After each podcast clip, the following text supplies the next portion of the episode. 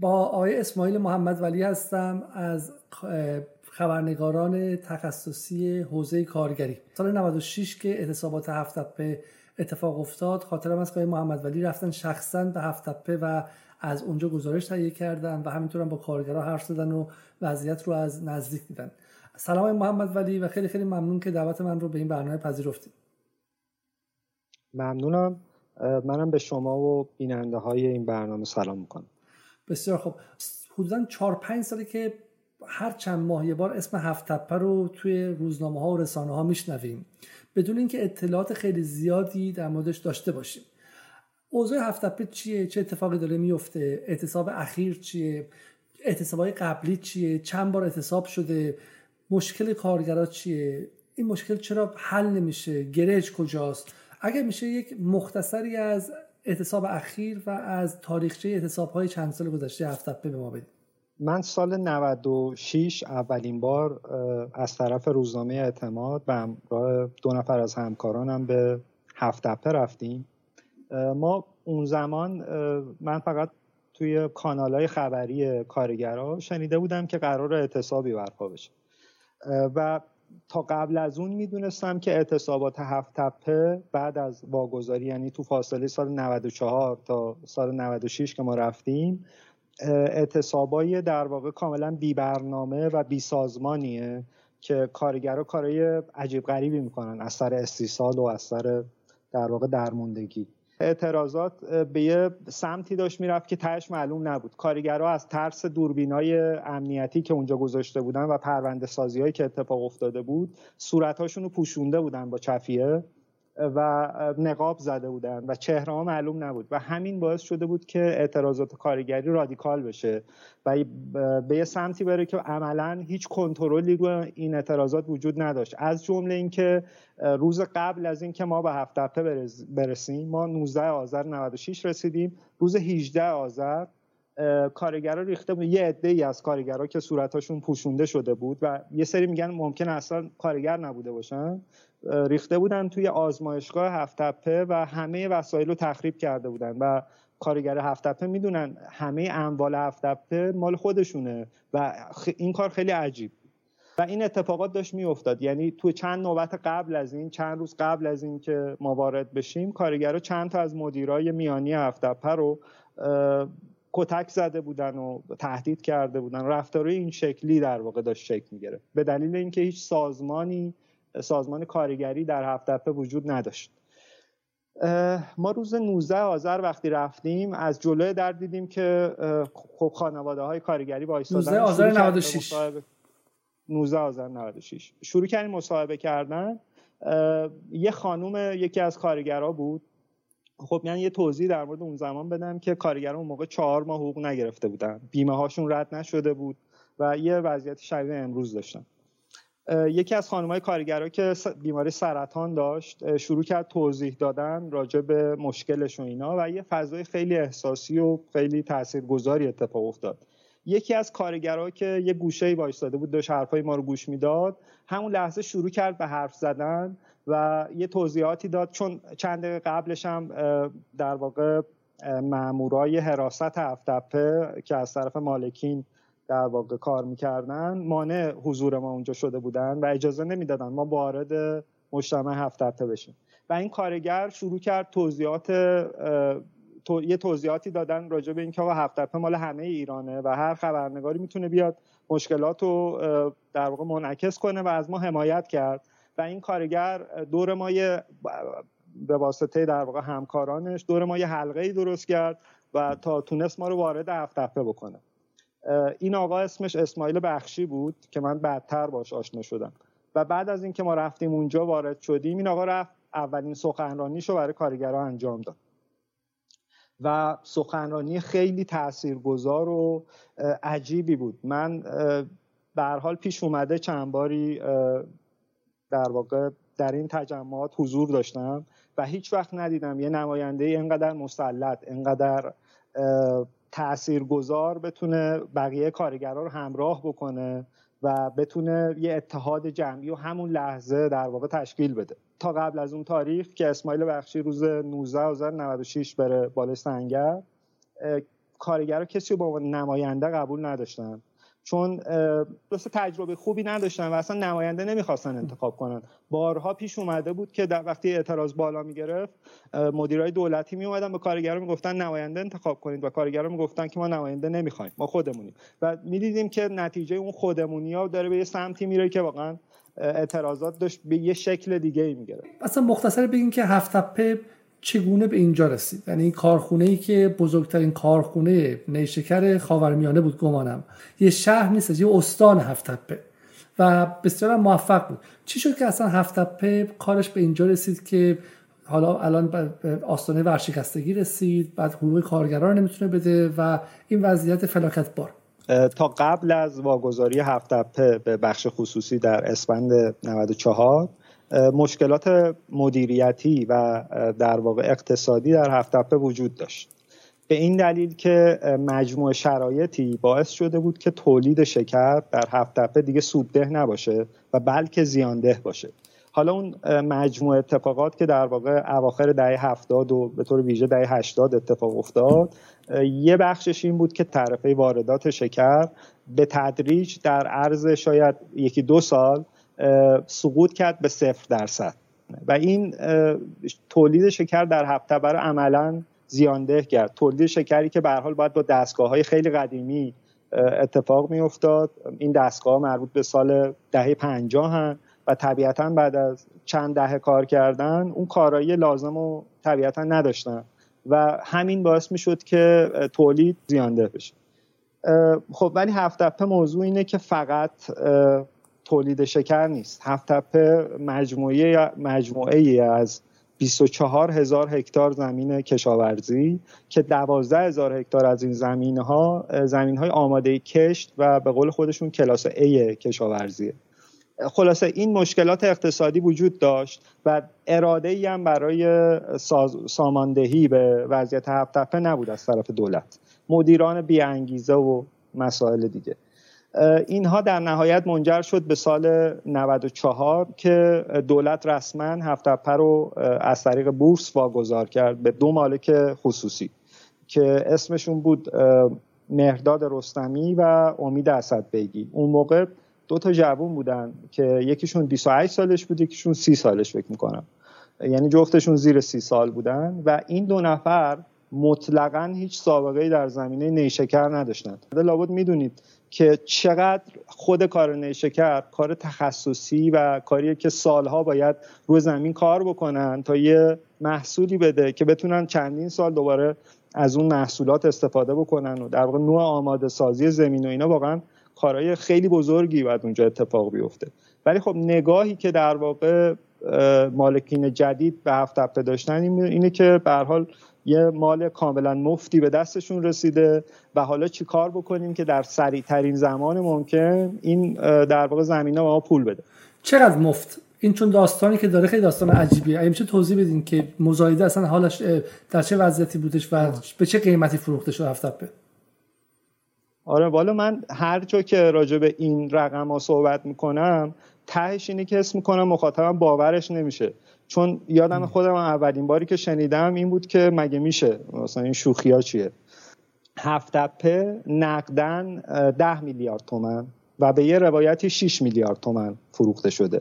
ولی قیمت کلی که اون زمان مزایده برای هفت اپه گذاشته بودن 60 میلیارد تومن بوده که قرار بوده در اقساط بلند مدتی این 60 میلیارد پرداخت بشه. که در نقدن همون زمان حالا بالاترین روایتی که هست 10 میلیارد تومن. در واقع نقدن از اینا گرفته شده. ولی حالا ببینید 10 میلیارد و در قبال چی گرفتن. ما وقتی صحبت از 24 هزار هکتار زمین می‌کنیم این زمین ها همین امروز یکی از نماینده های مجلس حساب کرده بود حدودا نزدیک به ده هزار میلیارد تومن قیمتشه. و کل این مجموعه رو علاوه بر زمین ها چندین کارخونه اونجا وجود داره. که هر کدوم از این کارخونه ها در کارخونه های فعالی هن. کارخونه تولید نیشکر که شما اشاره کردید یه زمان بزرگترین کارخونه تولید شکر از نیشکر بوده و کارخونه خوراک دام بوده کارخونه الکل سازی بوده و چند در واقع کارگاه دیگه ای که داشته تجهیز می شده برای اینکه کارگاه بزرگی بشه. و شما حساب می‌کنید که وقتی که کل این مجموعه و آها یه نکته دیگه که خیلی عجیب می‌کنه داستان ما وقتی راجع به هفت تپه صحبت می‌کنیم اونجا یه بخش مسکونی داره که شاید نزدیک به چند صد خانواده کارگری نزدیک به هزار خانواده کارگری اونجا زندگی می‌کنن. یعنی هزار واحد مسکونی اونجا وجود داره. که هر کدومش قیمت اگر بگیریم نمی‌دونم به کجا برسیم. و ما فقط ساختمونا و اینا نیست. امکانات ورزشی که اونجا وجود داره امکانات فرهنگی سینما اونجا وجود داره. دو تا زمین فوتبال استادیوم کاملا مجهز اونجا وجود داره. و حالا پارک و نمی‌دونم خیلی چیزهای دیگه که البته توی این سالهای بعد از واگذاری واقعا تبدیل به ویرانه شدن. یه زمان جایی بودن که واقعا می‌شد ازشون استفاده کرد. یعنی یه شهر آره یه شهر کامل رو یه شهر کامل رو فروختن به ده یا 6 میلیارد تومن نمی‌دونیم حتی کدومشه. نه ببینید 60 میلیارد تومن گفتن قیمت کلش. در اقساط بلند مدت فکر کنم هر 6 ماه یه بار هم باید قسم می‌دادن. ولی پولی که نقدن ازشون گرفتن 10 میلیارد تومن بوده. و این ده میلیارد در واقع همون پولی بوده که اونا برای شرکت در مزایده باید میسپردن به سازمان خصوصی. چرا اینقدر ارزون بوده؟ ادعای اسد بیگی اینه که چون کارخونه زیان ده بوده کسی نمی‌خواسته و سه بارم تو مزایده گذاشتن و ما در کسایی بودیم که ایثار کردیم همون ده میلیون تومن میلیارد تومن هم دادیم. درست این حرفشون؟ این کارخونه سالی که به بخش خصوصی واگذار شد زیانده بود. اما بدهی ها و زیانش مشخص بود. اون تاریخ هفت در مجموع 400 میلیارد تومن به تأمین اجتماعی و ادارات دولتی مثل برق و آب و گاز بدهکار بوده. ولی در این سالها نه فقط بدهی ها پرداخت نشده که امروز به رقمی نزدیک به رقمی بیش از هزار میلیارد تومن رسیدیم. یعنی بیش از دو برابر این بدهی ها افزایش پیدا کرد. نه تنها پرداخت نشده که چند برابر هم افزایش پیدا کرده. ببینید موضوع این بود که هفت تپه همه می‌دونستن زیان دهه. ولی به بخش خصوصی واگذار کردن که بیاد سرمایه خودش از بیرون وارد بکنه و یه سری صنایع جانبی مربوط به نیشکر رو اونجا فعال بکنه. که علاوه بر اینکه تولید نیشکر سوددهتر میشه نیروی کار بیشتری هم جذب بشن و در واقع چرخه تولید داخل خود هفت کامل بشه و سودش در واقع به همون منطقه برسه. این قولی بوده که اسد بیگی دادن موقع گرفتن و موقع بردن مزایده یا نه؟ بله بله. این قولی بوده که نه فقط اونجا دادن موقع بردن مزایده که در اولین سخرانیشون در حضور کارگرا سراحتا این قولو دادن. که ما برای چه کاری اومدیم. حالا جالبه راجع به اولین سخنرانیشون در جمع کارگرا چیزی که اونجا به وضوح روش تاکید کردن اینه که فکر نکنید مثلا ما از این چه می‌دونم تازه به دوران رسیده هایی ما کلی پول داریم و اینو گفتن که کارگری یادشون مونده بعد از این همه سال میگن که حقوق شما پول خوردای جیب ماست. اولا در مورد اهلیت که صحبت می‌کنن ما 25 واحد تولیدی فعال سر و سر کشور داریم حتی بدون یک ریال وام دریافتی. خب. یعنی این خیلی مسئله مهمیه. ما شرکت آریا که ما در نقاط مختلف شیراز، خانسار، شمال، قوم، کرمانشاه شرکت های مختلفی داریم که همه فعالن و با تولید بسیار بالا دارن فعال می‌کنن. و اون زمان به کارگران می‌گفتن که شما خیالتون راحت باشه ما که بیایم دیگه اصلا شما کمترین دغدغه‌ای در زمین حقوق ندارید. ولی خب این وضعیت تاخیر حقوق دقیقا از اولین روزایی که اونجا حاضر بودن شروع کردن. و حالا شاید این که بپرسید چرا اصلا تاخیر حقوق و چه احتیاجی به این کار داشتن؟ قبل از قبل از تاخیر حقوق من هنوز می‌خوام بفهمم هنوز برای من جا نیفتاده. سال 94 آقای حسن روحانی رئیس جمهور بوده. چه کسی مسئول این قضیه بوده؟ آیا ساخت و پاختی با رئیس خصوصی سازی شده بوده؟ آیا بودیم از فساد آشکاری حرف می‌زنیم؟ من هنوز برام متوجه نشدم. یک کارخونه مخفی ناشناس توی گوشه چه می‌دونم چیز که نبوده که دور افتاده ای که نبوده که. یکی از ده 15 تا اسم معروف صنعتی تاریخ ایران بوده. چرا هیچ کس اون موقع اعتراض نکرده؟ چرا کسی عربده نزده؟ چرا مجلس اون موقع ساکت بوده.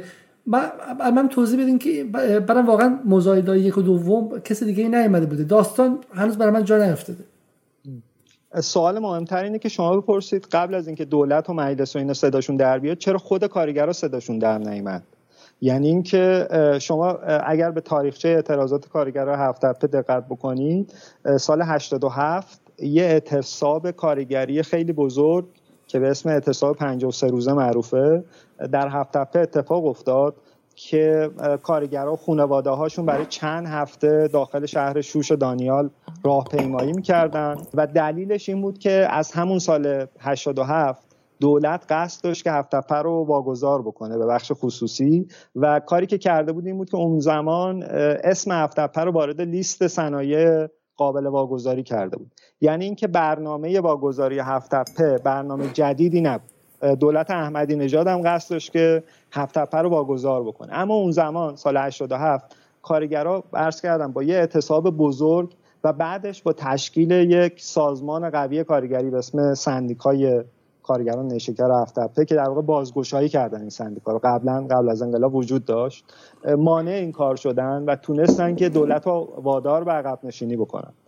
اما بعد از تشکیل سندیکا چند اتفاق باعث شد که به تدریج سندیکا دیگه قدرت لازم و برای تاثیرگذاری در وقایع هفت از دست بده که تا رسیدیم به سال 94 رو بدون هیچ سر و صدای هفت رو واگذار کردیم. پس پس سال 87 هم قصد واگذاری بود؟ و سال 87 هم کارخونه هفت زیانده بود. ولی کارخونه کارگرا چیزی مثل سندیکا به وجود آوردن این تشکیلات خودگردان کارگری به وجود آوردن و و این مانع این شد که خصوصی سازی انجام شه و فروش به خصوصی بله. تا سال 94 94 بالاخره دولت روحانی کاری که دولت احمدی نژاد نتونست انجام بده رو تموم کرد. و خصوصی سازی من داشتم گفتم که چرا دولت روحانی موفق شد این کارو بکنه و دولت احمدی نژاد نتونست. دولت احمدی نژاد اون سندیکای شکل گرفت و اون اختلافات درونی که عامل بیرونی هم داشت. در واقع دوست کسانی که خودشون دوست کارگران معرفی می‌کردن بهشون نزدیک شدن و باعث انشعاب و اختلاف داخل خود سندیکا شدن اما مهمتر از اون بحث سرکوب اعضای هیئت مدیره سندیکای هفت بود. به این ترتیب که بلافاصله بعد از پایان اعتراضات بخشی از دستمزد پرداخت شد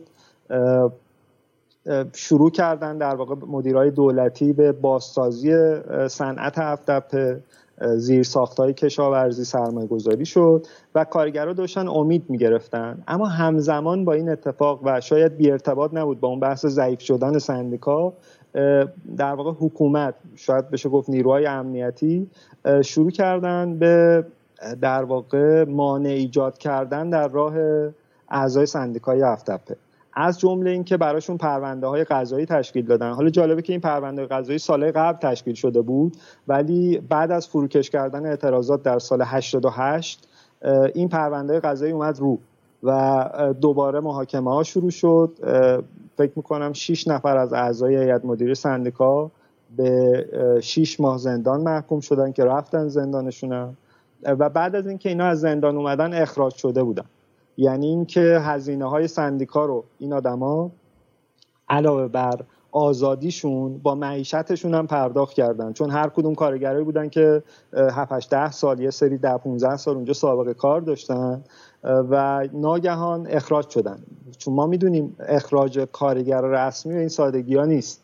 یعنی اینکه اونا یه اطمینانی داشتن از اینکه قرارداد قراره از اونا حمایت بکنه قرارداد کار ولی عملا اون اراده سیاسی که برای پرونده سازی برای این کارگر وجود داشت مانع اجرای حقوق کار شد و این کارگرها اخراج شدن کارشون از دست دادن و عملا سندیکای هفت تپه از اون تاریخ به بعد یعنی از سال 88 89 عملا وجود نداره. بسیار خوب. حالا خیلی قصه عجیبی دیگه چون حالا امنیتی هایی که سال 88 با یه جور میشه گفتش که نزدیک بینی خیلی زیاد بدون اینکه دوربینی داشته باشن بدون اینکه بصیرت داشته باشن مسئله خیلی فلفور اون زبان حل کردن 6 سال بعد باعث باعث به وجود اومدن مسئله شدن که حالا همه کشور درگیرشه. اتفاقا از درسیه که وقتی ما میگیم که با نیروی امنیتی باید گفتگو کرد و اونها ممکنه که برای حفظ امنیت امنیت به خطر بندازن یه مساج اتفاق هفته پس. یعنی اگر اون کارگرا رو که هیچ سیاسی نبودن هیچ به جنای خاصی هم ربطی نداشتن اگر اونها رو که فقط خواستشون هم سنفی بود اون موقع باشون برخورد نکرده بودن اونها سال 94 مانع از این می‌شدن که این خصوصی سازی پرفساد اتفاق بیفته. خب آره می‌دونید آقای علیزاده اینجا اگر یه نیرو امنیتی باشه بخواد جواب شما رو بده میگه که کی گفته که اینا به هیچ جناح سیاسی وصل نبودن؟ اینا همون زمان اعضای هیئت مدیره سندیکا رو میگه. با رسانه های بیگانه مصاحبه می‌کردن. اینا صداشون مثلا در رسانه نمی‌دونم احزاب چپگرای فلان شنیده می‌شد. اینا مثلا کسایی بودن که چند تا گروه چپگرای خیلی به حالا به قول خودشون معلوم الحال از تهران رفتن و اینا ازشون پذیرایی کردن. شما بیخود میگید که اینا هیچ وابستگی نداشتن. ولی این دروغه. می‌دونید چرا؟ چی باعث شد که این کارگرها در واقع مجبور بشن که صداشون رو از رسانه های بیگانه پخش بکنن؟ چی باعث شد که چه شرایطی باعث شد که این کارگرها در واقع مسیری رو برن که از نظر سنفی مشخص بود که این مسیر اشتباهه. نزدیک شدن به بعضی گروه های سیاسی مثلا. موضوع اینه که وقتی توی این مملکت چند دهه تشکل سازی کارگری مانع در مقابلش قرار داره انواع در واقع ایرادا رو به کارگرا می‌گیرن.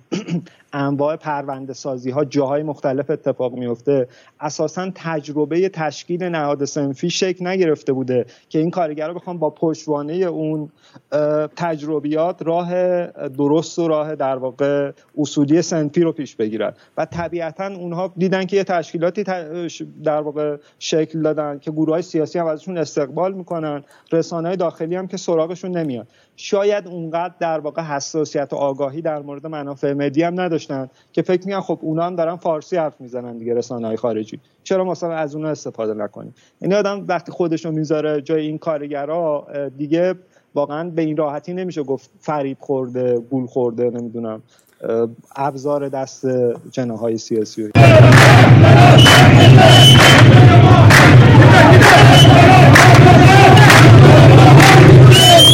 با این توصیفات برسیم به سال 94 و مهرداد رستمی و امید اسد بیگی دو, دو بچه 28 ساله و 30 ساله میان این عظمت صنعتی مهم تاریخ ایران رو با 6 تا 10 میلیارد تومن صاحب میشن. چه اتفاقی میفته اگه میشه ما رو از اونجا به سال 99 بیارید؟ در چند سال قبل از واگذاری مدیریت دولتی عملا به کارگرها اعلام کرده بود که قصد اداره هفت رو نداره. و این شرکتیه که همین روزها قراره که سرنگون بشه و در واقع زمیناش تغییر کاربری بدن. صحبت این شکلی شکل گرفته بود اون زمان و کارگران همونطور که عرض کردم حقوقشون عقب افتاده بود. و دولت به کارگرا گفت که من یه سری بچه خرپول پیدا کردم قراره که بیان اینجا و صنایع جانبی را بندازن و سرمایهشون رو بیارن و کلا هفت رو متحول کنن. و سخنرانیایی هم که روزای اول این مالکین جدید می‌کردن همه در همین راستا بود که بگن ما چقدر ثروتمندیم و در واقع دستمزد شما پول تو جیبی ما هم نیست پول تعجیب ما هم نیست همچین تعبیری به کار برده بودن. و سعی کردن خودشون خیلی پولدار نشون بله ولی مشکل در واقع تاخیر حقوق از همین از همون اولین ماهای حضور بخش خصوصی در افتاپ اتفاق افتاد. یعنی اینکه حدودا دو هزار نفر کارگر در هفتپه بودن به اسم کارگرای اقبالی که در واقع مربوط به یه پیمانکاری بودن که فامیلیش اقبالی بود و این کارگرها دیگه به اسم اقبالی شناخته می شدن.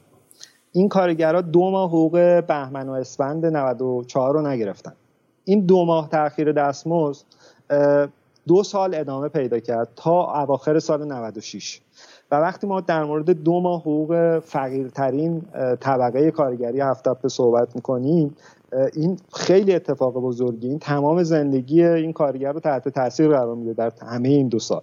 بنابراین می‌خواستم بگم که قشرهای مختلف کارگری در هفتپه تو این چند سال اعتراضات مختلفی داشتن. یکیش این کارگرای پیمانکاری بودن.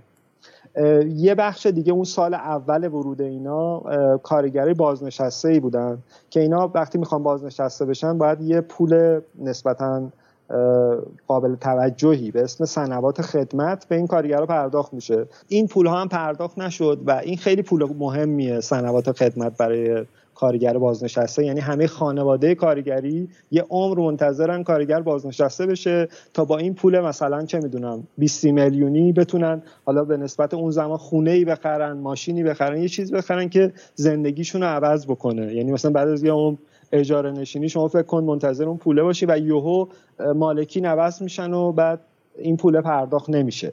اگر بخوام بر اساس تاریخ پیش برم در چند ماه اولیه با وجود اینکه حقوقا با تاخیر پرداخت می‌شد اما کارگرها با یه حس اعتمادی به اینکه این مالکین حالا ممکن اولش کم مشکلات داشته باشن اینا رفت میشه اعتراضی هم نکردن. تا سال 96 اواخر در واقع سال 95 و اوایل سال 96 حقوقا یه نسبت معنیداری عقب افتاد. فکر کنم تجمیع عقب افتادگی حقوق در اون زمان حدود 5 6 ماه بود. و کارگر رو شروع کردن به اعتصاب. عرض کردن اعتصابات کارگری در اون تاریخ یعنی در سال نیمه اول سال 96 اعتصابات بسیار خشن و بی برنامه بود. به طوری که در سال 96 دو نوبت. فکر می‌کنم خورداد و مرداد 96 کارگرا جاده اصلی هفت رو جاده در واقع بهش میگن اهواز و اندیمشک و بسته بودن و اونجا چند بار تیر هوایی شلیک شده بود از طرف نیروهای انتظامی و فضا داشت به این سمت پیش می‌رفت تا سال 96 یعنی آذر سال 96 19 آذر که اسماعیل بخشی پذیرفت به عنوان نماینده کارگرا بره بالای سنگر مسئولیت قبول بکنه و از اون تاریخ به بعد یه سری اتفاقات تو هفت افتاد. از جمله این اتفاقات این بود که عرض کردم تا قبل از اون تاریخ کارگرها با نقاب و چفیه‌ای که باش صورتشون رو میبستن تو اعتراضات شرکت می‌کردن. ولی به گفت در واقع بر اساس آگاهی بخشی که اسماعیل بخشی کرد اونا رو متقاعد کرد که نقابا رو بردارن. این یه اتفاق بود. اتفاق دیگه این بود که رسانه ها رو وارد هفت کرد. تا قبل از روز 19 آذر هر کس که تو هفتپه دوربین در می آورد فیلم بگیره حتما جاسوس کارفرماها بود. خود کارگرا باش برخورد می‌کردن. اما روز 19 آذر 96 اسماعیل بخشی از کارگرا خواست که لطفا ازش فیلم بگیرن و این فیلم رو منتشر کنن. و از اون تاریخ به بعد دوربین موبایل تبدیل شد به یه ابزار مهم سیاسی برای رسوندن صدای اعتراضات سنفی کارگران. این دو مورد. اما مورد سوم که به نظر من از همه این موارد مهمتره این بود که اسماعیل بخشی بعد از اعتراضات آذر 96 این قول و در واقع این تعهد رو از کارفرما گرفت که یک تشکیلات کارگری در هفته به وجود بیاره. تا قبل از اون تاریخ اگر هم تشکیلاتی بود که شورای اسلامی چند دوره تشکیل شده بود زمان دولتی بودن اما خیلی بدنام بود. اما اسماعیل بخشی کارگران رو متقاعد کرد و علاوه بر اینکه کارگر رو متقاعد کرد دولت و کارفرما رو متقاعد کرد که برای اینکه کارگرها و طرفهای مقابل حرف همدیگر رو بشنون نیاز به یک نهاد واسطه به اسم نهاد سنفی کارگری وجود داره. و حالا اگر من بخوام در مورد ساختار این نهادی که اسماعیل بخشی نهایتا سال 97 موفق به تشکیلش هم شد صحبت بکنم شاید روشنتر بکنه خدمات اسماعیل بخشی رو به خب پس رسیدیم به آذر 96 و دوباره یک مجموعه اعتصاب داره اتفاق میفته. باز حقوق کارگرها پرداخت نشده. دو سال از وعد و وعیدهایی که به شکلی اسد بیگی و رستمی دادن گذشته و کارگرها الان فهمیدن که اینا آدمهایی نیستن که بخوان با پول هنگفتی که از جای دیگه میارن وضع ما رو بهتر کنن. و تقریبا دستای دستای کارفرمای جدید برای کارگرها رو شده. ولی اتفاق جدید میفته اینجا. اینجا کارگرا میان و یک تشکل کارگری به وجود میارن. اومدن یک نهادی رو ساختن که از پایه کارگری باشه. به چه ترتیب؟ اینکه هفتپه از بخشای مختلفی تشکیل شده. که هر کدوم از این بخشا یه تعداد کارگر دارن که لزوما مطالبات همه کارگرها برابر نیست. وقتی در مسائل تخصصی هفت وارد میشیم می‌بینیم که ممکنه مطالبات با هم متفاوت باشه. کارگر برای اینکه در واقع یه تشکیلاتی بسازن که همه کارگرها رو نمایندگی بکنه تشکیلاتی ساختن به اسم مجمع نمایندگان. یعنی هر کدوم از اون 23 بخش هفتپه بر اساس تعداد جمعیتی که داشتن یه تعداد نماینده انتخاب کردن که این تعداد نماینده در قالب یه تشکیلاتی به اسم مجمع نمایندگان متشکل می شدن و در داخل این مجموعه چند نفری انتخاب می شدن که حالا بخوان مذاکرات رو در یک سطوح دیگه ای پیگیری بکنن. در واقع یک نهاد بالادستی این تشکیلاتی که از پایین در واقع بنا گذاشته شده بود. بله این تشکیلات به نظر من واقعا نبوغامیز بود طراحیش با توجه به ساختار هفتپه و ما شاهد بودیم که این مجمع نمایندگان در طول چهار ماهی که در واقع حیاتش بود تونست که فعالیت بکنه از زمان در واقع شروع به کار تا زمان انحلال چند اعتصاب مهم کارگری رو در هفت رهبری کرد. که یکی از بزرگترین اعتصابات همون اعتراضات آبان و آذر سال 97 بود. که سی و چند روز کارگرها اعتصاب کردن و در نهایت در انتهای این اعتراضات اسماعیل بخشی حالا به بهانه هایی که اون زمان راجبش صحبت شد بازداشت شد و با بازداشت اسماعیل بخشی در واقع با وجود که بقیه نماینده های کارگری خیلی تلاش می‌کردن که این تشکیلات رو حفظ بکنن ولی عملا این ساختار فرو ریخت.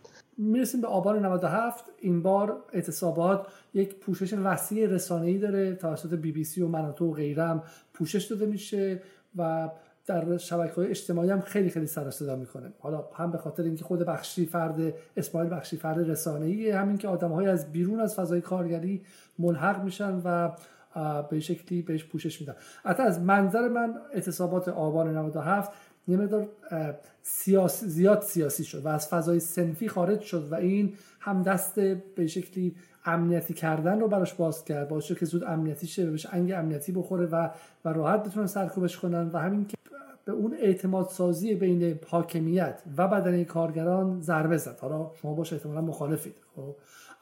ولی فکر می‌کنید که در دستگیری اسماعیل بخشی و امنیتی شدن چه چیزایی موثر بود؟ و آیا خود بخشی و آیا اون نحوه رسانه‌ای کردن یک دفعهش تقصیری نداشت؟ بله حتما من معتقدم که اسماعیل بخشی به طور مشخص چند خطا در اعتراضات آبان 97 انجام داد. یکی از این اشتباهات این بود که شعار منصوب به یک جریان مشخص سیاسی رو مشخصا کمونیستا رو برداشت آورد تو یه اعتراض سنفی کارگری همون شعار نانکار آزادی. که خب این توقعی نبود که از بخشی بره. به این دلیل که از نظر من این کار سوء استفاده از اعتماد کارگرا بود. در صورتی می‌تونست این کار موجه باشه. که آقای بخشی با تمام کارگرا علنا بهشون اطلاع بده که آقا این شعاری که من دارم میگم شعار یه جناح یه گروه سیاسیه که هدف مشخصی دارن. اون وقت اگه کارگر تکرار می‌کردن می‌گفتیم چیزی بوده که خودشون می‌خواستن. ولی این آگاهی داده نشد و بدون هیچ پیش زمینه یک شعار سیاسی کاملا منصوب به یک جریان اومد توسط کارگران تکرار شد. این اشتباه. یه اشتباه دیگه در مورد ورود در واقع یک دانشجوی جوان چپگرا بود به اسم سپید قولیان به اعتراضات که خب هم آقای بخشی و هم فعالان کارگری می‌دونستن که ورود ایشون خیلی کار ساده ای نبوده به هفتپه به جمع اعتراضی هفتپه از این جهت که مخالفینی وجود داشته کارگرایی بودن که سراحتا اعلام کرده بودن که این خانم نباید حضور داشته باشه. اما با یه ترفندی که من شنیدم حالا الان اجازه ندارم با جزئیات در موردش حرف بزنم. خود کارگرها هر زمان که صلاح دونستن حتما راجبش حرف می‌زنم ولی اطلاعی که من دارم اینه که نماینده های شاخص کارگری و حتی اسماعیل بخشی موافق حضور خانم قلیان نبودن. ولی حالا بر ترتیب ایشون میان و اون خوی صمیمیت و خونگرمی جنوبی ها به نظرم اینجا کار دستشون میده و فکر می‌کنن که کار درستی نیست. حالا یه مهمونی که براشون اومده یه آدمی اومده که مثلا بهشون کنارشون وایس کمکشون کنه این آدم رو ترد کنن و ازش قول می‌گیرن که اگر تا پایان این اعتراض کار خاصی هم نکنی و تهش هم بری خونه و دیگه بر نگردیم و کاری باید نداریم. و اتفاقی که میفته اینه که در پایان اون تجمع این خانم سوار اتوبوسی میشه که کارگرا قرار بوده ببره به دسپول بخشی از کارگرا رو که از غذا اسماعیل بخشی هم تو اون اتوبوس بوده و معمولین امنیتی حالا اینجوری که خانم قولیان میگه نزدیک به 600 نفر میریزن و این اتوبوس رو متوقف می‌کنن. و میگن که ما فقط می‌خوایم اون خانم دانشجو رو دستگیر بکنیم. یعنی خانم قولیان و کاری اصلا با کارگران نداره ولی ولی مشخص این داستان یه جور دیگه است. اگر این نیروها می‌خواستن فقط این خانم رو دستگیر کنن می‌تونستن یه نیم ساعت صبر کنن. نه با 600 تا نیرو با یه سرباز موتور سوار برن این خانم رو جلب کنن. لازم نبود اتوبوسی که توش چند تا از مهمترین نماینده های کارگری حضور داشتن و بقیهشون هم کارگرای معترض بودن و متوقف کنن با اون وضع و بگن ما فقط با اون خانم کار داریم. خب این معلومه که شاید بعدشون نمی اومده که یک درگیری اونجا اتفاق بیفته. مثلا کارگرها بخوان دفاع بیشتری بکنن و کلا مسیر اعتراضات بره به یه سمت دیگه اما همین که اسماعیل بخشی در اون تاریخ صرفا در واقع کاملا مانع درگیری شد اما همراه این خانم در واقع تند بازداشت خودخواسته داد. در واقع بهانه کافی بود برای اون نیروهایی که در مقابلش بودن برای اینکه بتونن یه پرونده امنیتی جدی برای بخشی بسازن و متصلش کنن به گروه های سیاسی خارج از کشور و اون مستند رسوای طراحی سوخته رو بسازن در موردش که پیش از اینکه دادگاه برگزار بشه در مورد بخشی حکمش رو داده بود اون مستند. و اون اتفاقات بیفته. به نظر می اومد این پازل خیلی اتفاقی کنار هم چیده نشده. بس بس من به این شکل بگم. ببینید بخوام خیلی سریع حرف بزنیم. خیلی بخوام سریع حرف بزنیم. حالا مخاطبای من هم احتمالا خیلیشون بیشتر چه می‌دونن؟ در الان نگران اینن که مثلا نیروی امنیتی تصویرش خراب شه یا در واقع بیشتر نگران دل واپس اون قسمت هستن. ولی ببینید داستان اینه که من شخصا فکر می‌کنم که بذار اول چون دستمون بزنیم رو و بگیم که از کجا میاد من واقعا فکر می‌کنم که یک ایران در مسیریه که داشتن سندیکای کارگری و داشتن تشکلهای کارگری در مجموع در راستای منافع ملی و امنیت ملی. به چه معنی؟ به اینکه ما خب خصوصی سازی خواهیم داشت بخوایم نخواهیم من شخصا باش مخالفم. بسیاری از اینها فاسد خواهد بود بسیاریشون با مشکل خواهد بود و همین که میگید بهترین و صالحترین عضوی که می‌تونه خیلی سریع از فساد اینها پرده برداره خود کارگرها هستن. درسته؟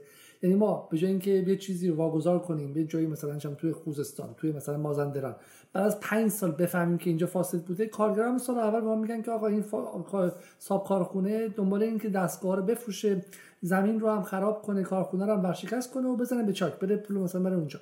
برای همین داشتنش خوبه. از طرفی هم ما نظام به صورت کلی به ویژه اینکه تجربه فروپاشی بلوک شرق هم هست و در بلوک شرق سندیکاها نقش بازی کردن در فروپاشی مثلا کشورهای بلوک شرقی و در خدمت عملا مقاصد آمریکا این ترس هم هست که سندیکاهای موقعی باعث فروپاشی شن باعث براندازی بشن در خدمت اهداف سیاسی قرار بگیرن. ولی من شخصا به شما میگم که حداقل از سال 90 به بعد بخشی از بودجه جاهایی مثل USAID مثل NED National Endowment for Democracy و یا نهادهای خیلی خیلی واضح وابسته به وزارت خارجه آمریکا پولهایی که قبلا رو جنبش دانشجویی خرج می‌کردن رو مسائل زنان خرج می‌کردن رو بخشش بردن به سمت مسائل کارگری.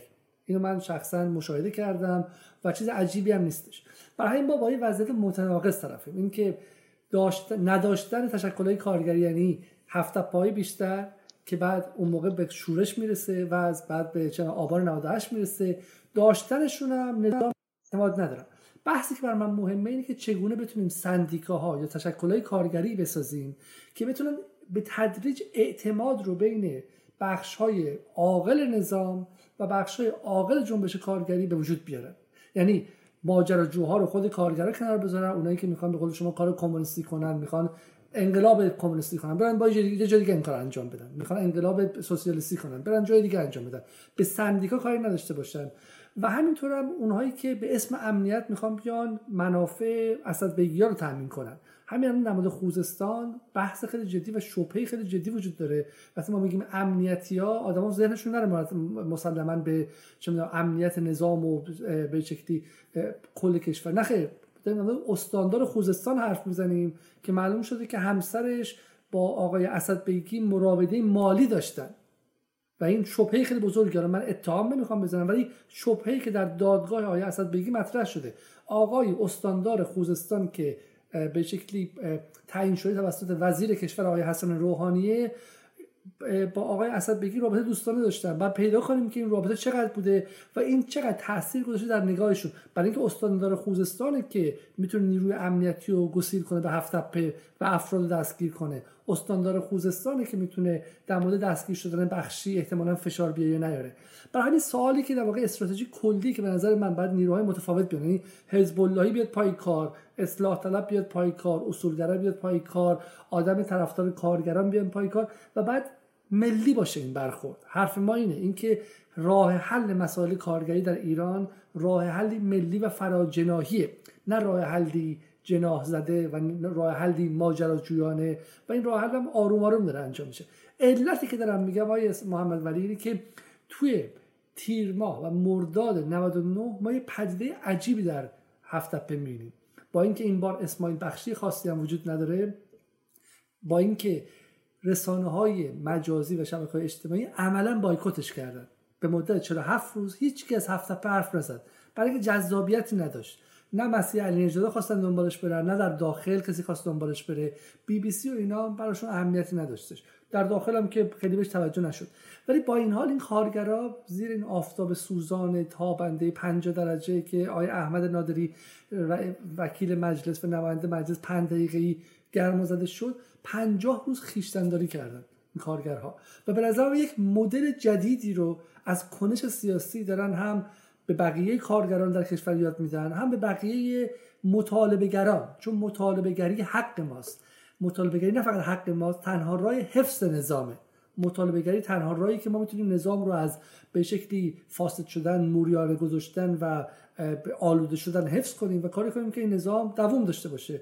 همونطور که مطالبه گران انگلیس در قرن 17 18 19 20 اگه نبودن انگلیس فروپاشی شده بود و براندازی شده بود توسط جنگ فرانسه و آلمان و غیره از بین رفته بود. مطالبه گری کرده. همونطور که توی آمریکا مطالبه گری داره. همونطور هر کشوری مطالبه گری می‌خواد. ما یک نظام نوپای جوونی هستیم که اتفاقا یک از راههای دووممون یکیش اینه که موشک داشته باشیم یکیش اینه که نیروی امنیتی باهوش داشته باشیم یکیش اینه که مردم مطالبهگر باهوش داشته باشیم. اینا همشون مثل بخش های مختلف ماشین در کنار همدیگه کار می‌کنه. حالا حرف من اینه. هفت تپه که من سال 99 می‌بینم انگار بالغتر از هفت تپه 97 و انگار بالغتر از 96 قبول دارین شما اینا بله حتما. اتفاقات زیادی در این بین افتاد که باعث رشد آگاهی آگاهی سنفی بین کارگرا شد.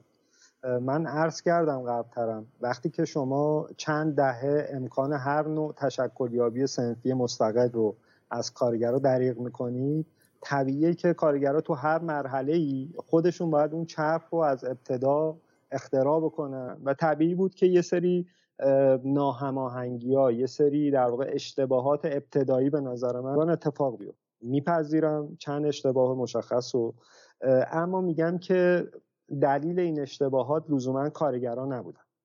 شما یه اشاره کردید به این نیروهای امنیتی و شاید صحبت من به اشتباه در واقع این تصویر رو ایجاد کنه که بله همه نیروهای امنیتی در خوزستان طرف اسد بیگیا بودن و کارگرها تنها بودن. اگر اینطور بود که خب حکمایی که برای این کارگرا گرفته شد یکی 14 سال یکی 7 سال اجرا می‌شد. ما می‌دونیم داخل نیروهای امنیتی داخل مدیران سطح بالای خوزستان. این نگاه وجود داره که بخشی از اونها حامی کارگران. کاملا مطلعن از ظلمی که با کارگرا شده. چون اونها بیشتر از من و شما می‌دونن اسد بیگیا چه سرمایه گذاریایی تو در زمینه جذب مدیران تو خوزستان کردن. من چند تا از این مواردی که به حال کارگرا میگن شخصا ادعایی در موردش ندارم. صرفا تکرار می‌کنم برای شما. از جمله اینکه یه سرمایه گذاری نسبتا قابل توجهی شده که ساختمون پلیس امنیت شوش دانیال کاملا بازسازی بشه. خب ما این سفر اخیر که به هفته داشتیم قسمت شد. اون بازداشتگاه هم دیدیم. واقعا بازسازی شده بود. یعنی واقعا یه فضای کاملا تمیز و معلوم بود نوعه. مثلا نهایتا یکی دو سال از اینجا گذشته و خیلی همه چی نو بود. به طرز عجیبی همه چی نو بود تو بازداشتگاه. بازداشتگاه پلیس امنیت. ما می‌دونیم که یعنی از طریق کارگران اینجوری به ما گفته شده که یه پولی برای بازسازی ساختمون چند تا از ساختمون های قوه قضایی اونجا خرج شده از طرف اسد بیگی ها. پولایی برای بازسازی مدارس و بیمارستان و اینا احتمالا پرداخت شده. و در واقع ببینید مجموعه ای از مدیران شاید گفت میانی هفتپه و خوزستان وامدار اسد بیگیان تو این ماجرا و تا همین امروز هم در واقع دارن همون مسیر رو میرن و دفاع رو می‌کنن از اون این نکته خیلی جالبی به نظر من. یعنی ما اگه پنج سال پیش از فساد حرف می‌زنیم آدم فکر می‌کنن که داریم ما به شکلی چه می‌دونم. از یک آدمی حرف می‌زنیم که درون سیستم یعنی یا مثلا به اطلاع سپاه وصله وزارت اطلاعات وصله به به جناح اصلاح طلب جن... در حالی که ما توی مدت یه فساد جنس دیگه دیدیم. در مورد در مورد تاجگردان همینطور بود. آدم هایی که به داخل نظام نیستن ولی کارگزاران داخل نظام رو وامدار خودشون می‌کنن. یعنی با دادن کمک با دادن اعانه با تخصیص بودجه بعضیشون حتی مثلا تاجگران خودشون پول نداشتش. بودجه رو تخصیص داده بود به آدم دیگه وامداری می‌خوان و به قول معروف وفاداری می‌خوان برای خودشون. پس پس اسد بیگی هم از همین مکانیزم برای ریشه دووندن داخل خوزستان و داخل بدنه سیاسی و قدرت خوزستان استفاده کرده. درسته؟ دقیقا همطور باید انشالله با وجود انشالله با وجود آقای رئیسی که قول داده تمام علاقمش این باشه که آقا گوش بده ساکت باش. اقتصادی و زد و بندهایی که توی مملکت داره انجام میشه برخورد قاطع و قانونی بکنه بیاد هفتپه و درد دل مردم رو گوش بکنه و انشالله رسیدگی بکنه. می‌خواستم در این مورد صحبت کنم که ما در طول این مصاحبه راجع به فساد صحبت کردیم فساد در واقع مالکان جدید. می‌خوایم ببینیم که در جزئیات این فساد یعنی چی. ما ادعا می‌کنیم که در واقع کارگرای هفتپه ادعا می‌کنن که مالکان اساسا برای تولید وارد هفتپه نشده بودن.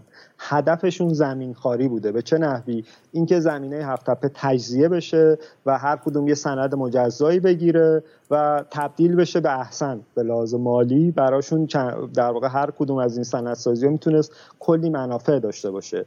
و بنابراین اینا هدفشون تولید نبوده. وقتی اینو میگیم یعنی چی؟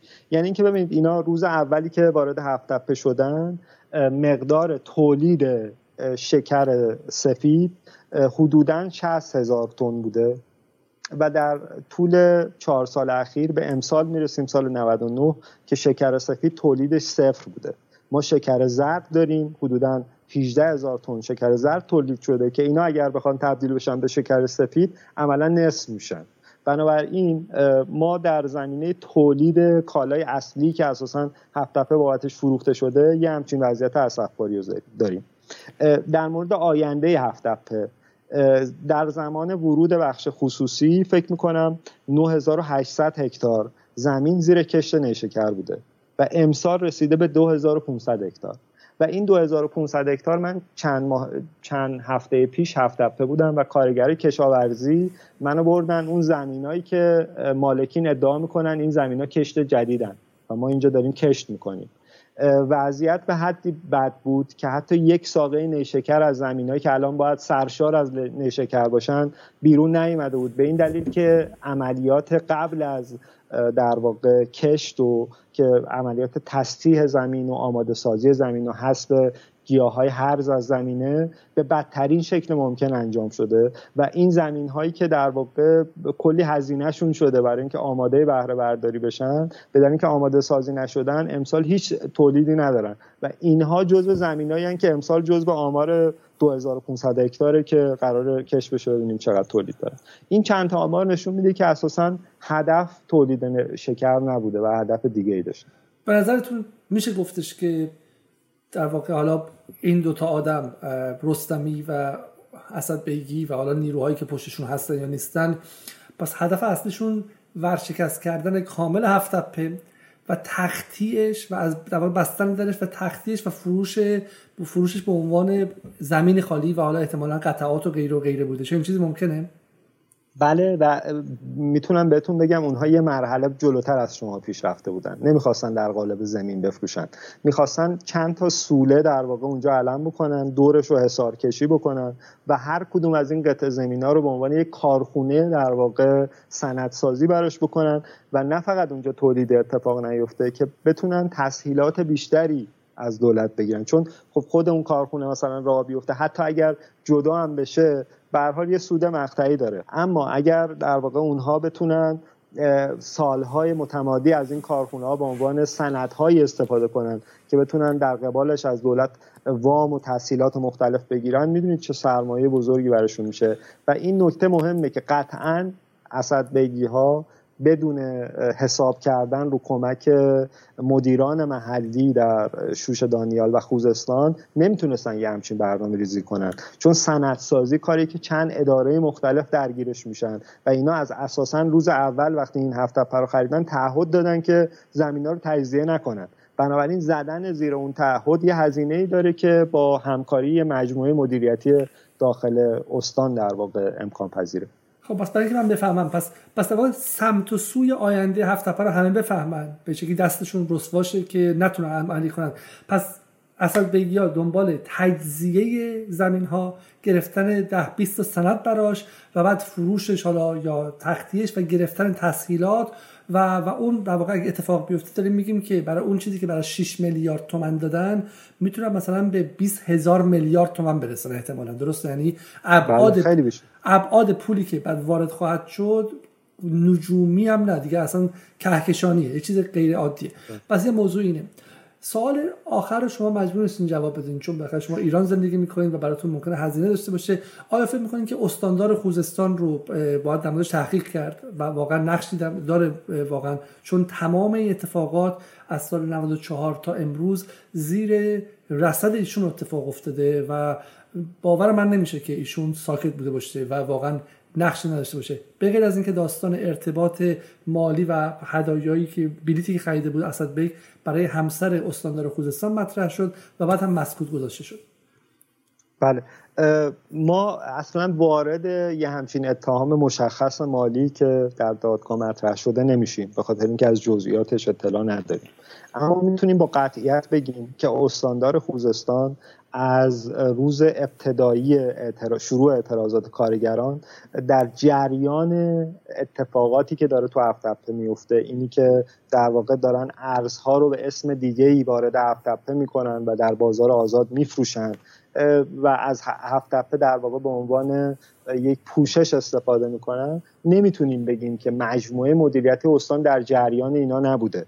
و من فکر می‌کنم که اگر قرار باشه یک نفر به نمایندگی از همه مدیرانی که در واقع تو این مدت از مالکین حمایت کردن در دادگاه حضور پیدا بکنه و محاکمه بشه کسی مناسب تر از آقای شریعتی استاندار خوزستان نیست. بسیار در این در این گفتگویی که با هم داشتیم چند بار شما تلویحا طوری حرف زدین که انگار اسد بیگی داره اعتصاب ها رو مهندسی می‌کنه. یعنی در واقع مدیریت و صاحبان هفتپه دارن انگار یک تحریک می‌کنن. درسته چنین چیزی واقعا میشه در موردش حرف بله. نه فقط تحریک می‌کنن که من فکر می‌کنم در مواردی مخصوصا این اعتصاب اخیر حتی عامل برپایی بعضی از این اعتراضات هم بودن. حالا چرا این اتفاق میفته من شاید خیلی دقیق ندونم الانم تو قوه قضایی صحبتش رو دارن محاکمه می‌کنن منتظریم ببینیم اون چی میشه. ولی برداشتی که خودم دارم از این ماجرا اینه که مجموعه مدیریتی افتپه دو تا کلید مشخص برای راه اندازی اعتصاب دارن که هر وقت این کلیدا رو فشار میدن بلا فاصله اعتصاب اتفاق میفته و خودشون مطمئن دکمه می‌زنن. آره دو تا دکمه داره وجود داره که هر وقت این دکمه ها رو می‌زنن مطمئنن چند وقت بعد اعتصاب میشه. یکی از این دکمه ها دکمه های تاخیر حقوقه. وقتی که حقوق کارگرا همینجوری طبق روال باید با یک ماه تاخیر پرداخت بشه. ولی وقتی میشه به دو ماه سه ماه دیگه مطمئنن که کارگرا همین روزاست که بیان بیرون. چون در مواردی حتی نماینده های کارگران هم کاری دیگه دستشون بر نمیاد. کاملا می‌دونن که این اعتصاب قرار اتفاق بیفته که یه جایی اسد بیگی از یه بخشی از حاکمیت یه باجی بگیرن. کاملا تا اینجا همه می‌دونن. حتی راجبش حرف می‌زنن تو تجمعات. تازه 20 تامون هم اخراج کردن. اما یه سیاست غلط و کثیفی پشت این قضیه هست. این که می‌خواد کارگر اینجا جمع بشه. قدیم کارگر رو جمع کردن 28 روز جمع شدیم در فرمانداری. این که ما جمع بشیم فشار بیاریم به مجموعه دولتی به فرماندار به استاندار. به بخش نمی‌دونم نیروی انتظامی و بقیه و اونا هم بتونن راحت باج بگیرن. وام گرفتن هزار تا کار دیگه کردن دلار گرفتن. تا می‌گفتن هاوانه نمی‌دادن. کارگر از دوباره اعتصاب. به خاطری که دهن ما رو ببندن مجبور می‌شدن باج بدن به اونا. اما آقای رئیسی اینا این سیاست ما کاملا می‌شناسیم. این یه سیاست کثیفی که اینا دنبال کردن و دست به هر چیزی می‌زنن که باز مجموعه رو به هم بریزن.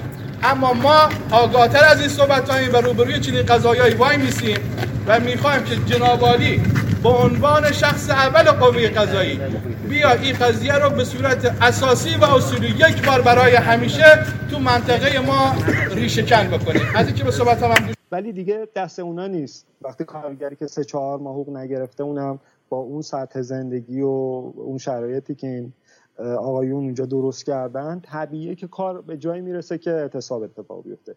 کلید دوم وقتی که حتی تاخیر حقوق هم جواب نده این بحث اخراج کارگراست. آقایون اسد بیگیا و رستمی و مالکی نفتپ کاملا آگاهند که کارگران روی چند کارگر مشخص یه تعصب ویژه‌ای دارن و فکر می‌کنن این کارگرها هزینه هایی و بابت اونها پرداخت کردن. از جمله مثلا اسماعیل بخشی و محمد خنیفر. پس پس ببینید خیلی اتفاق عجیب یعنی همه کارگرا بین خودشون می‌دونن که الان اینکه ما اومدیم اینجا و داریم تجمع می‌کنیم به خاطر اینکه اسد بیگی و مدیریت عمدن حقوق ما رو ندادن که ما تجمع کنیم. این دقیقا اونها می‌دونن که تجمعشون توسط مدیریت مهندسی شده. حاکمیت هم احتمالا می‌دونه که این کارگرای بیچاری که اگه اومدن اونجا وایسادن 50 روز زیر آفتاب وایسادن به خاطر اینکه مدیریت و صاحبان هفت نفر عمدن دارن گروگانگیری و باجگیری می‌کنن. این حرف من بیرون از حکومت نیستش. این حرفی که نماینده دادستان توی قوه قضایی رسما گفته. به اسد بیگی به گفته که شما عمدن حقوق هر وقت که می‌خواید با قوه قضایی در بیفتید حقوق نمی‌دید. یعنی ما ببین نکته مهمی ها ببین برگردیم سال 87 اون موقعی که امنیتی ها اومدن کارگرا رو گرفتن فکر که امنیت کشور اونجاست. الان ما رسیدیم سال 99 12 سال بعد به کجا؟ به اینکه یه ساب کارخونه ای که نه به جای وصله نه سپاهیه نه ارتشیه نه آخونده نه روحانیه. به هیچ جای خاصی هم نه آقازاده است خب ولی به خاطر داشتن سرمایه داره باجگیری می‌کنه از کلیت حاکمیت.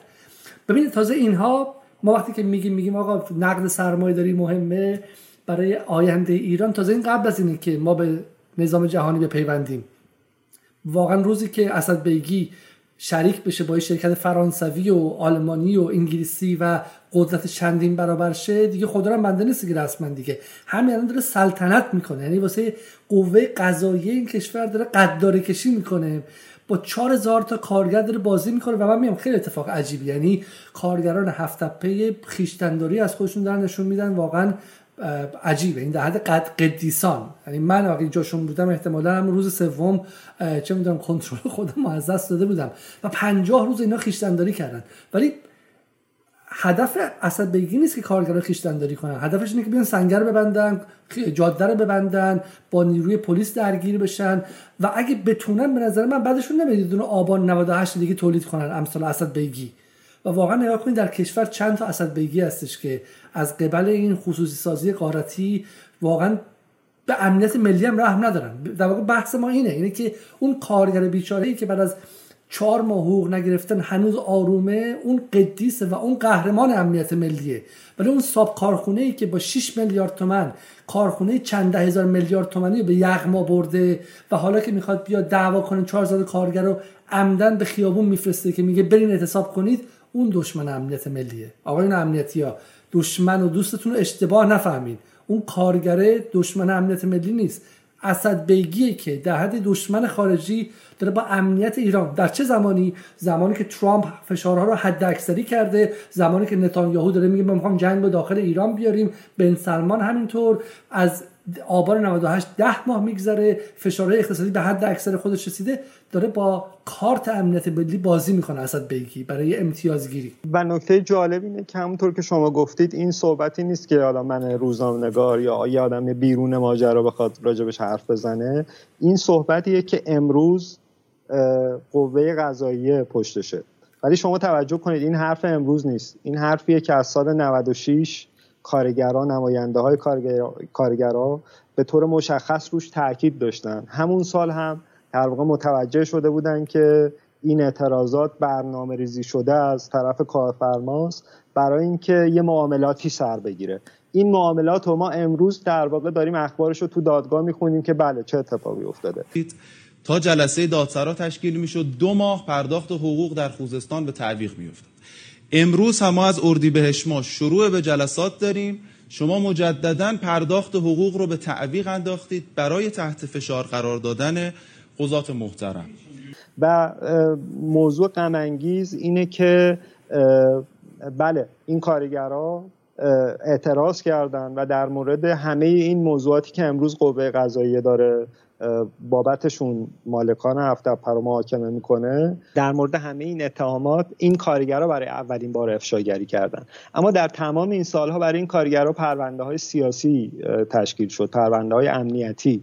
که یکی دو مورد هم نبود. فکر می‌کنم در مورد آقای خنیپر این پرونده ها گفته میشه به 18 مورد رسید. فکر کنید 18 مورد پرونده برای یک فعال کارگری جوون نمی‌دونم 20 نزدیک سی ساله تشکیل میشه و خب طبیعی هر کس دیگه تو این موقعیت باشه فضا رو ترک می‌کنه.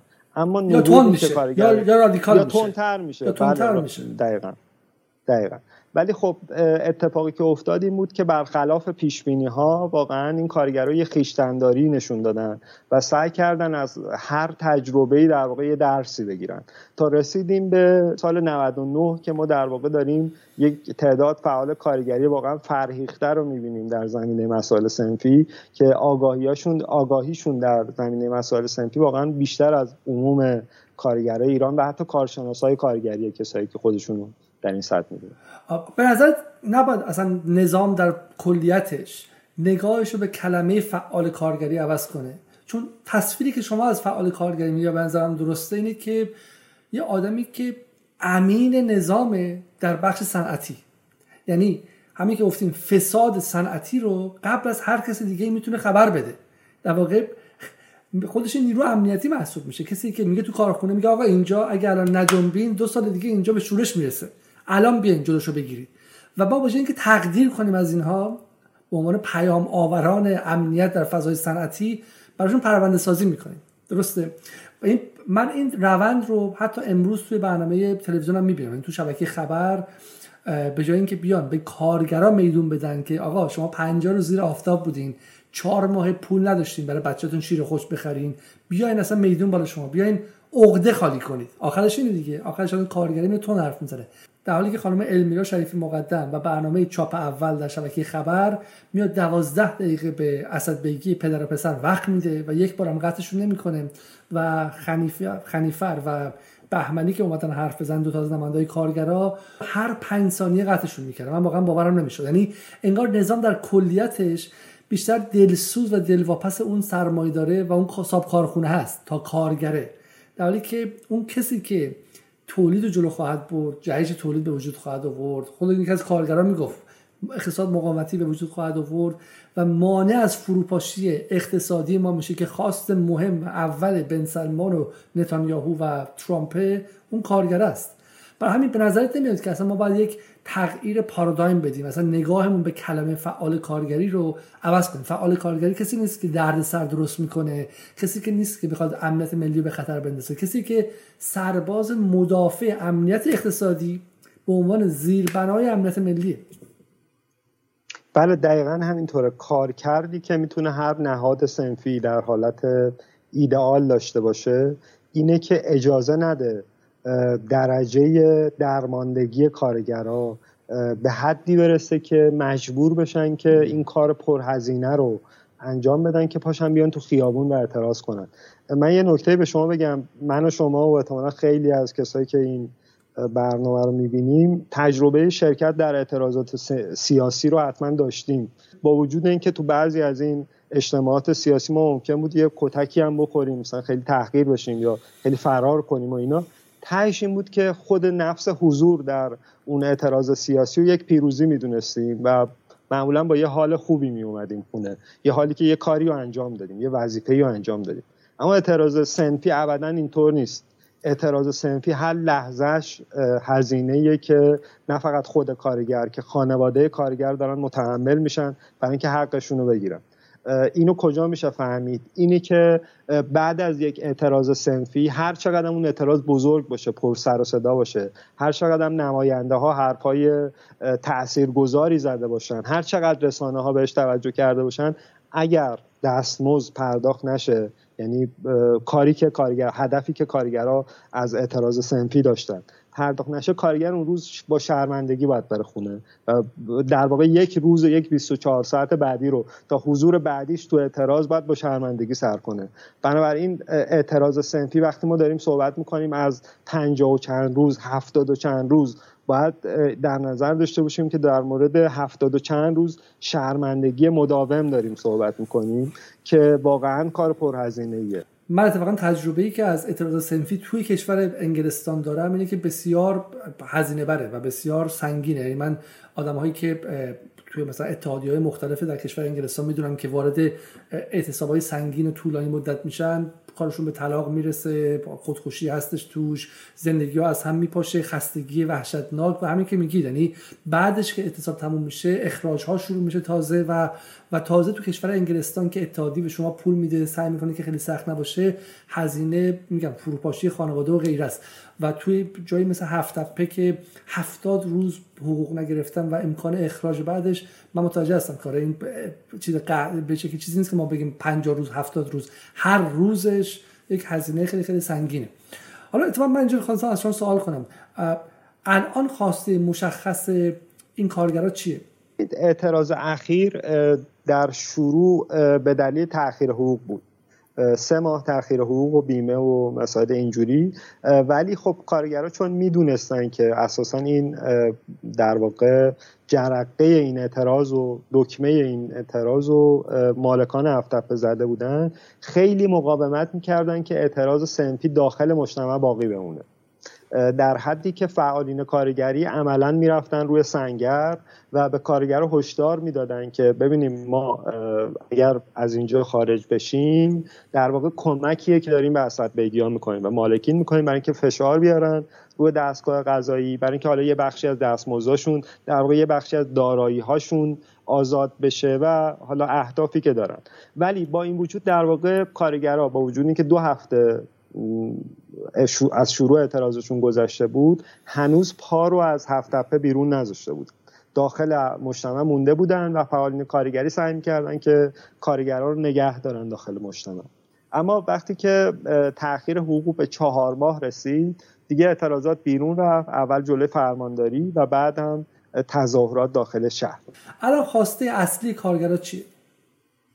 به طور مشخص خاصه اصلی کارگرها در روزهای ابتدایی این دوره اعتراضات پرداخت سه ماه دستمزد و بیمه بود. اما با شکلگیری اعتراضات و منسجم شدن اعتراضات مسئله این پیش اومد که ما در واقع باید تکلیف مالکیت بخش خصوصی رو در این دوره اعتراضات تموم بکنیم. و این مصادف شد با برگزاری محاکمه و اینی که کارگرا اعتراضشون در این حد طولانی شده و معلوم نیست تا کی طولانی بشه اینه که در واقع دارن آخرین تلاششون رو می‌کنن. دارن بعد از چهار سال مداوم اعتصاب و اعتراض و هزینه دادن می‌خوان یه جایی بالاخره وایسن تا تکلیف معلوم بشه. چون چیزی که تو این سالها دیدن اینه که خیلی با این مالکان کجدار و مریض رفتار میشه. انگار که بخشی از حاکمیت مدافع صد درصد درصد اینان بخشی از حاکمیت مخالف اینان و خب معلوم هم نیست ممکنه سالها این وضعیت کارگرا ادامه پیدا کنه و بابت هر ماه دستمزد گرفتن مجبور شن یه اعتراضی برپا کنن.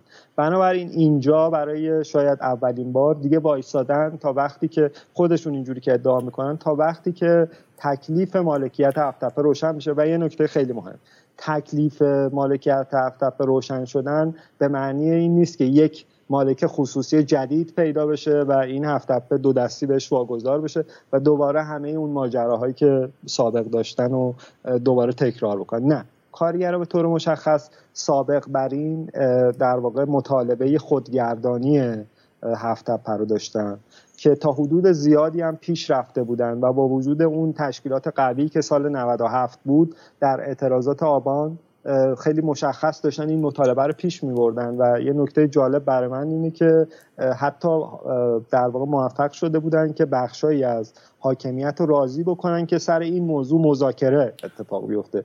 خودگردانی یعنی بله خودگردانی یعنی اینکه در واقع توسط یک تعاونی کارگری این هفت اداره بشه. طبیعتا ممکنه حالا یه مدیر متخصصی وجود داشته باشه. در های مختلف آدمای مدیرای متخصص حضور داشته باشن. اما این مدیرا در واقع از فیلتر کارگرا رد بشن. چون خب خود کارگرا آگاهترن به مسائل کاری اونجا و طبیعتا می‌تونن از بین خودشون یا مدیرایی که موجودن مدیرایی انتخاب کنن و در واقع پاسخیه به اون سالها ادعای زیانده بودن هفتپه کارگرا میگن مگه نمیگید هفتپه زیانده؟ مگه نمیگید ما بعد از جیب بیت المال جیب مردم در واقع باید خرج کارگرا بدیم. این مجتمع بدید. ما خودمون یه تعاونی تشکیل میدیم و تا بتونیم اینو در واقع خودمون اداره کنیم خودمون به سود و زیان برسونیم و خودمون حقوق خودمون رو بدیم.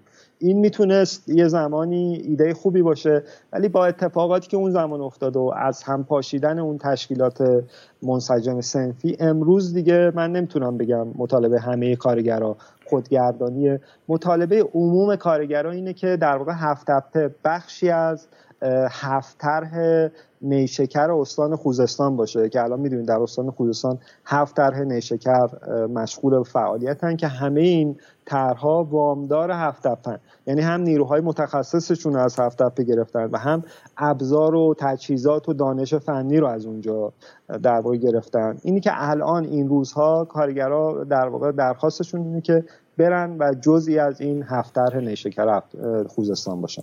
از تعاونی هم بخش از قانون اساسی و خواسته و مطالبه قانونی دیگه درسته؟ چون ما یک از ستاب شکل به شکلی مالکیت در قانون اساسی تعاونیه و حالا شما میگه از اون عقب رفتن. ولی واقعا اتفاق عجیب بود. اگر هفت اگر می‌دونید حق داشتن عقب برن. اگر در می‌دونستن که یک شرایط عادی پیش روشونه و اونها در واقع نه حتی شبیه به اسد بیگی ها که چندین برابر هفت تپه وام گرفتن از دولت بلکه بدون حمایت اونها. ولی بدون لاقل کارشکنی دولت. می‌تونستن این تعاونی پیش ببرن شاید ایده قابل گفتگویی بود که بتونن در واقع تجربهش بکنن و ما تجربهش تو هفته ببینیم. ولی از همین امروز مشخصه به محض اینکه یه همچین تعاونی شکل بگیره نیروهای مختلفی در واقع صد راهش میشن قطعا در واقع به روش های مختلفی مانع در راهش ایجاد میشه و تا نهایتا به جایی برسه که کارگر رو بپذیرن شکست خوردن و این در واقع نتونه الگویی باشه برای خیلی از کارگرایی که موقعیت مشابه. اگر شرایط عادی بود من فکر می‌کنم امروز هم کارگری همچون خاصیتی داشتن. ما با دولت عادی طرف نیستیم با دولتی طرفیم که به شدت ایدئولوژیکه.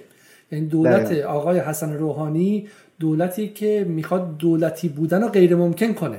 می‌خواد همه چیز رو به سمت خصوصی شدن حل بده. و من مطمئنم که دولت روحانی با خودگردانی اگه موافق قدم کنه سعی می‌کنه اون خودگردانی شکست بخوره که این مدلی نشه. اما در انقلاب اسلامی سال 57 خودگردانی چیزی بود که خیلی طبیعی اتفاق افتاد. کارگران خیلی از کارخونه رو خودگردانی کردن. زمان جنگ همین اتفاق افتاد. این اصلا چند بحث شورا و بحث تعاونی دو تا از وعده های اصلی انقلاب اسلامی بود. و و واقعا چه می‌دونم در واقع چیزی بود که در, در نهایت کارگران بتونن خودشون صاحب و خودشون دلسوز. چون چه کسی دلسوزتره برای یک یک جای فر... یک جای ساعتی جز کارگری که ریشش اونجاست. بچهش اونجا به دنیا آمده خودش اونجا کار می‌کنه تو همون شهر میمیره. تا یه سرمایه‌داری که می‌خواد پولا رو به جیب بزنه و بعدم بره کانادا بعدم بره چه می‌دونم بچه‌هاشو بفرسته یه جای دیگه درس بخونن و نگاهش به اونجا به عنوان پوله. نه به عنوان چیزی که یک سری آدم هم باید زندگی کنن کار کنن. یه اکوسیستم اونجا.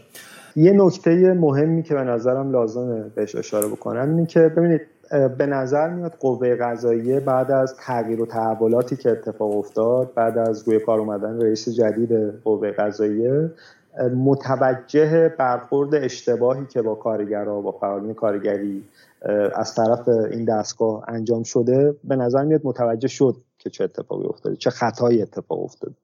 و تا یه حدودی سعی کرد که جبران بکنه. این حدود این بود که برخلاف رویه های قانونی حکم عفو برای کارگر رو صادر کرد. یعنی اینکه یه کارگری که بخواد یه زندانی که بخواد عفو بخوره حتما باید یه بخشی از زندانیش رو طی کرده باشه و بعد مثلا تو اون پروسه قرار بگیره. ولی اینطور نبود. محمد خنیفه حتی یه روز زندان نرفت ولی با وجود اینکه 4 5 سال حکم داشت در واقع عفو شد.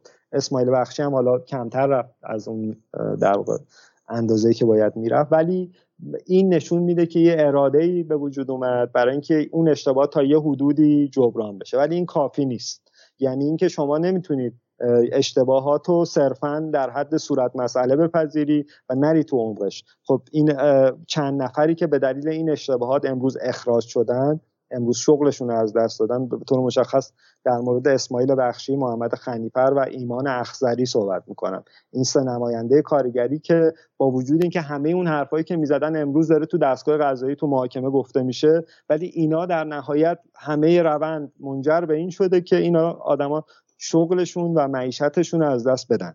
من فکر می‌کنم راه درست اینه که ما اشتباهاتمون رو کامل بپذیریم. اگر اشتباه کردیم که این حکم رو دادیم اشتباه کردیم این کارگر رو اخراج کردیم. و این کارگر رو باید برگردن در جایگاه خود درست خودشون در هفت تپه قرار بگیرن. بسیار خوب. خیلی ممنون. البته هفت تپه حدود 6 سال گفتگوی نشده داره که همش رو هم انباش شده و تلمبار شده و بعد ما 6 سال زودتر این بحث رو می‌کردیم برای با یک جلسه و یک برنامه کارش راه نمیفته ولی من از همه دعوت می‌کنم که به بحث و به اندیشیدن و دنبال کردن هفتپه بپیوندن. به این علت که هفتپه اسم یک کارخونه خاص نیست. هفتپه اسم اتفاقی که در ایران از سال 68 به این سمت با تصمیم آقای هاشمی رفسنجانی افتاد و بعد هم تک تک دولت ها اون تصمیم رو ادامه دادن و اون هم خصوصی سازی بود در شرایطی که بقیه ابزار خصوصی سازی مثل نهادهای ناظر مثل قوه قضاییه قوی مثل نهادهای تامین کننده شفافیت مثل رسانه ها مثل مجلس و مثل اجزای مختلف حکمرانی که باید مثل بخش های مختلف این ماشین یا یک ساعت با هم کار کنن که اگر خصوصی سازی هم انجام میشه به فساد منجر نشه. قایب بودن و ما همچنان هی تاکید کردیم خصوصی سازی خصوصی سازی خصوصی سازی. در واقع شما از یک پروسه ای که ده قسمت لازم داره نه قسمت رو نداشتی هی روی قسمت دهم تاکید کردی. و بعد این شد. و هفت نماد خصوصی سازی قارتیه در در ایران که هزینهش رو اول از همه کی میده؟ کارگران میدن اما فقط کارگران نیستن. هزینهش رو همه 85 میلیون میدن. وقتی ما نتونیم اقتصاد ملی داشته باشیم حالا بهش بگیم اقتصاد مقاومتی اقتصاد درونزا وقتی کارخونه هامون رو تک تک به افرادی میدن که انگار وظیفه دارن که اونها رو به ورشکستگی و نابودی برسونن. مثل کارخونه ارج و زمینش بفروشن. این به نظر میاد که دقیقا نقطه مقابل اقتصاد ملی و اقتصاد مقاومتی و اقتصاد درونزاست. یعنی انگار همه ابز... همه برخلاف همه ادعاها و شعارهایی که به در دیوار می نویسن انگار اراده غالب در میان دولت های سال 68 تا امروز این بوده که کشور ما رو یک کشور وابسته اقتصادی و کشور نفت فروش تک محصولی به وجود بیارن که وقتی هم اون اتفاق بیفته چاره با اول تحریم غرب باید به زانو برسیم به زانو بیفتیم و در واقع تسلیم شیم. برای من از هفت تپه به کاخ سفید یک راهی می‌بینم.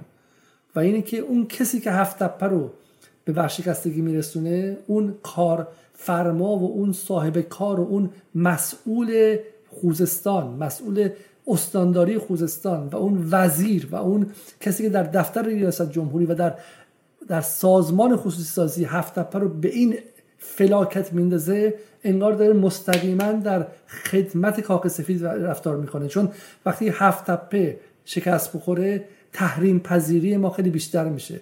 ضعف ما آسیب پذیری ما مقابل تحریم خیلی خیلی بیشتر میشه و ما یک کشور از نظر اقتصادی وابسته تر و و به شکلی آسیب پذیرتر هستیم. برای همین به هر علتی اگر دلتون برای کارگران می هفت تپه میسوزه اگر نگران امنیت ملی ایران هستید اگر نگران آینده اقتصاد این کشور هستید به حمایت از کارگران هفت تپه بپیوندید و خواستشون رو که لغو خصوصی سازی رو عملی کنید و هفت تپه رو به عنوان الگوی موفقی برای لغو خصوصی سازی غارتی و برای متوقف کردن روند از بین بردن کارگاه ها و کارخونه ها و واحد های تولیدی و صنعتی ایران به وجود بیاریم. و این رو به عنوان یک حرکت به سمت استقلال اقتصادی و قوی شدن و مقاومت کردن مقابل دشمن خارجی ببینیم. خیلی خیلی ممنون از اینکه در این برنامه حاضر بودید. خیلی ممنون از شما.